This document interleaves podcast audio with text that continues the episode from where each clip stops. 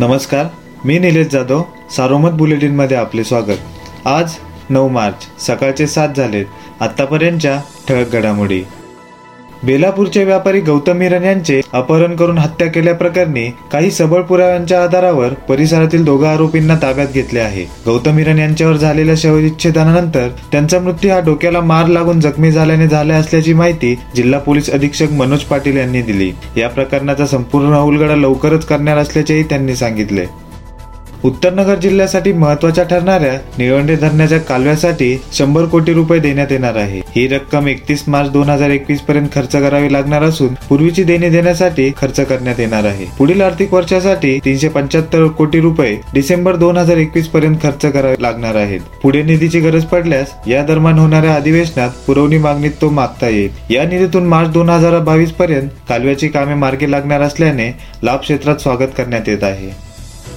नगर नाशिकच्या विकासाला चालना देणाऱ्या बहुप्रतीक्षेत असलेल्या पुणे संगमनेर नाशिक या रेल्वे मार्गाला अखेर मंजुरी मिळाली आहे. सोळा हजार तीनशे एकोणचाळीस कोटी रुपयांचा हा प्रकल्प असून तो पीपीई तत्वावर साकारणार आहे. या मार्गाला रेल्वे खात्याने यापूर्वीच मंजुरी दिली आहे. या लोहमार्गाची लांबी दोनशे पस्तीस किलोमीटर असून ताशी दोनशे किलोमीटर वेगाने रेल्वे धावणार आहेत. तर या मार्गावर चोवीस स्थानके होणार आहेत. जिल्ह्यात सोळा जानेवारीपासून करोना लसीकरणाला सुरुवात करण्यात आली आहे. यात आतापर्यंत एक लाख एकोणचाळीस हजार तीनशे पन्नास करोना डोस देण्यात आले असून यात तीस हजार डोस हे लष्कराला देण्यात आले आहेत. जिल्हा परिषदेकडील करोना लसीचा साठा संपला असून आज नव्याने तीन लाख डोस येणार आहेत. राज्याचे ऊर्जा मंत्री डॉक्टर नितीन राऊत यांच्या पुढाकाराने तयार करण्यात आलेल्या नवीन कृषी पंप वीज धोरणास शेतकऱ्यांकडून चांगला प्रतिसाद मिळू लागला आहे. या योजनेत थकबाकी भरण्यासाठी विविध सवलती जाहीर झाल्यापासून अहमदनगर मंडळात एक लाख तीन हजार सातशे वीस शेतकऱ्यांनी थकबाकीपोटी चौसष्ट कोटी चौसष्ट लाख रुपयांचा भरणा करून या योजनेचा लाभ घेतला आहे.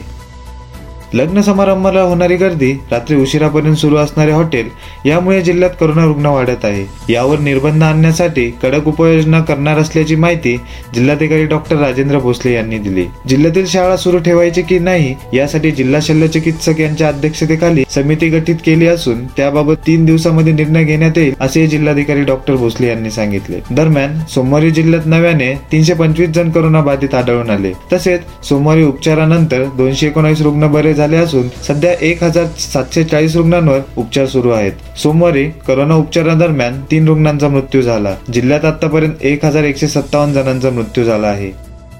या होत्या ठळक घडामोडी सविस्तर बातम्यांसाठी वाचत राहा दैनिक सारोमत किंवा भेट द्या देशदूत डॉट कॉम या संकेतस्थळाला. धन्यवाद.